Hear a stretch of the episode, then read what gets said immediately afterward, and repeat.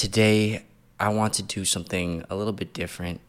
You know, this podcast has brought me so many different blessings in my life, but I think my favorite part about going on this journey has actually been kind of seeing this little community begin to form. So today, I want to actually directly respond to someone from our community who left a comment on my last video. Her question is How do you find your authentic self? I've set myself aside for most of my life, and I just don't even know anymore. Where do you even start? First of all, I just want to say I am not a guru of any kind. I'm not a master in any spiritual aspects of life. But there have been parts of my life where I've struggled with this before, and I hope me sharing and being vulnerable with my process can actually help some of you out there. So, where do you start? I think the journey to your authentic self really has to begin with questioning why we abandon ourselves in the first place. Oftentimes, I feel we abandon ourselves because we're afraid of being abandoned by others. When we're kids, we are these pure versions of ourselves. We don't have any filters, we don't have any agreements or attachments to this world. We're just ourselves. And so, actually, if you're in this place right now where you feel like you don't know who you are or you've lost your authentic self, I actually want to encourage you and reassure you that your authentic self is right here with you. It's never left. Like I said, when we're kids, we are the purest form of ourselves. And as we grow up, we begin to learn all these different agreements, attachments, and part of returning to that pure part of ourselves, we actually have to unlearn. We actually have to strip ourselves of all the different beliefs that stifle and silence the voice of who we really are. You know, when I was growing up, I innately loved certain things. I loved to sing. I loved to watch martial arts movies and copy the people I saw on TV. And throughout my development, there were people who said those things weren't cool. I wasn't able to be accepted for those things that I loved. And because I was afraid of being abandoned by these people, I began to shrink these parts of myself. I began to hide that I liked to sing. I began to hide the fact that I liked martial arts because, you know, people made fun of me. and the more and more I did that, the more that inner voice inside of me began to become silent. Imagine you have a relationship with someone, and every time you try to speak up and say what you want or what you need, they ignore you or they push you aside and tell you, no, this person accepting me is more important than how you feel. Eventually, you're going to disconnect from that person. You're going to dissociate from that person. And eventually, what happens is we lose that connection to our inner voice. When we're looking for the acceptance of others, we deprioritize our relationship with self. So try and dig deep with yourself, reflect, and try your best to understand what that story is for you. Why did you abandon yourself? Was it to be accepted by others? What were the things that you really needed and wanted to develop and nurture when you were in that purest form of yourself?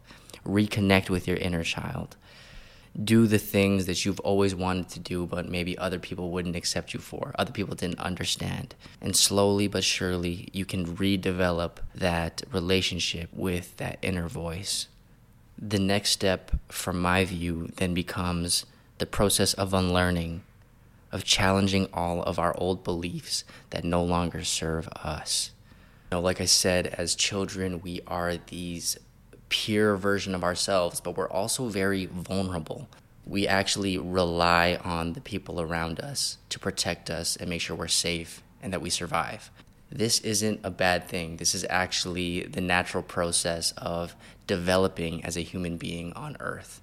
And so we begin to develop these reactions and defense mechanisms to keep us safe. But these same mechanisms that keep us safe as children I believe eventually hold us back as adults. To be able to move into lives of abundance, we need to be able to step outside our patterns for survival. And like I said, a part of survival is being accepted by others, is being accepted into a tribe. It's actually a deep biological need. Like imagine back when we were cavemen and women, if you didn't have a tribe, you were pretty much dead. So being able to learn how to be accepted and avoid being abandoned by those around us is a biological need that we all need to fulfill. So we begin to learn how to be accepted by other people. We begin to create these agreements around that as well. And so I encourage you to take a deep look at the agreements that we hold about being accepted, about being loved by other people. What are the stories you tell yourself about what you have to do or who you have to be to be accepted?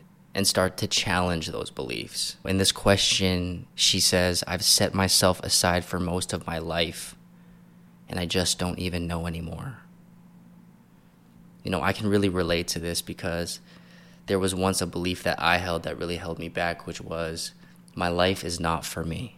This was actually a profound insight for me. I learned that life is actually about service, it's about helping others, it's about using our gifts for the benefit of the people closest to me.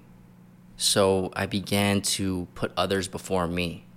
I began to make other people's needs more important than mine because of course I'm here to serve, I'm here to help others. But in doing that, I started becoming burnt out, I started feeling neglected, I started feeling like I was just doing too much.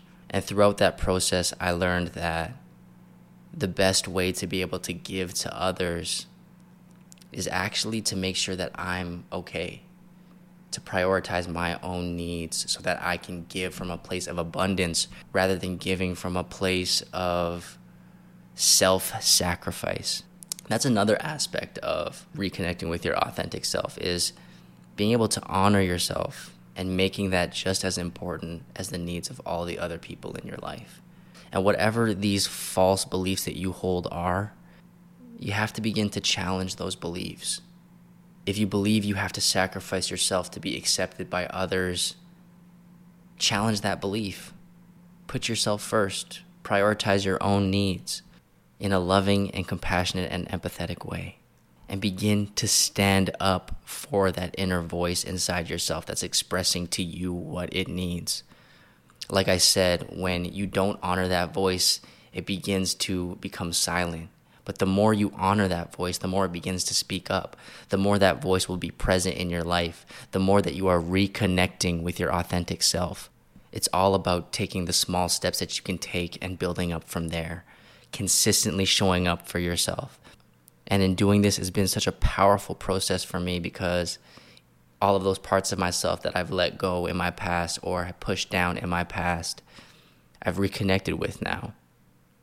You know, there's some days where I'm filming this podcast and there's still a voice in my head that says people are going to judge me or this is stupid or I'm not going to get anywhere with this. But I override that voice and I honor that part of myself that knows that this is who I am in my most honest and pure expression. And this is what I love to do. And so I have to choose each and every day to prioritize my authentic self over the person that people value, over the person that people accept or want me to be. Which brings me to the third step, which is be prepared for your entire life to change when you begin to challenge these beliefs and start honoring yourself, there are going to be people who stick around. These people are your people. But there's also going to be people who don't recognize you anymore, who no longer are on that frequency with you because you're changing frequencies, you're elevating, you're moving up into who you truly are. You know, I have this belief that when you ask the universe to become something new, the universe then gives you every single challenge, obstacle, and resistance for you to become the person you've asked to be. Just like if you wanted to become more fit, you have to actually go through the resistance training, the breaking down of your muscle fibers, and the pain of healing and becoming stronger and a better version of yourself. The same thing goes for the process of personal growth. When you actually start to challenge your old beliefs and honor yourself life is going to begin to look different. And, you know, I believe that people can get so caught up in outcomes and results. Maybe you have a dream outcome of what it will be like when you find your authentic self. But for me, I've realized that it's all about the process. When we truly dedicate ourselves to the process of rekindling that relationship with that inner voice, with our authentic selves,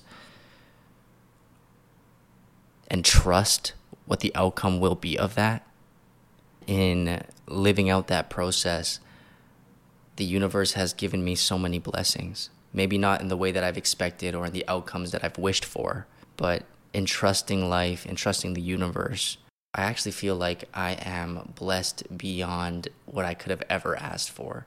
And, you know, I'm still on this journey every single day. I still fight desires to be accepted over what that inner voice or that inner child needs me to do.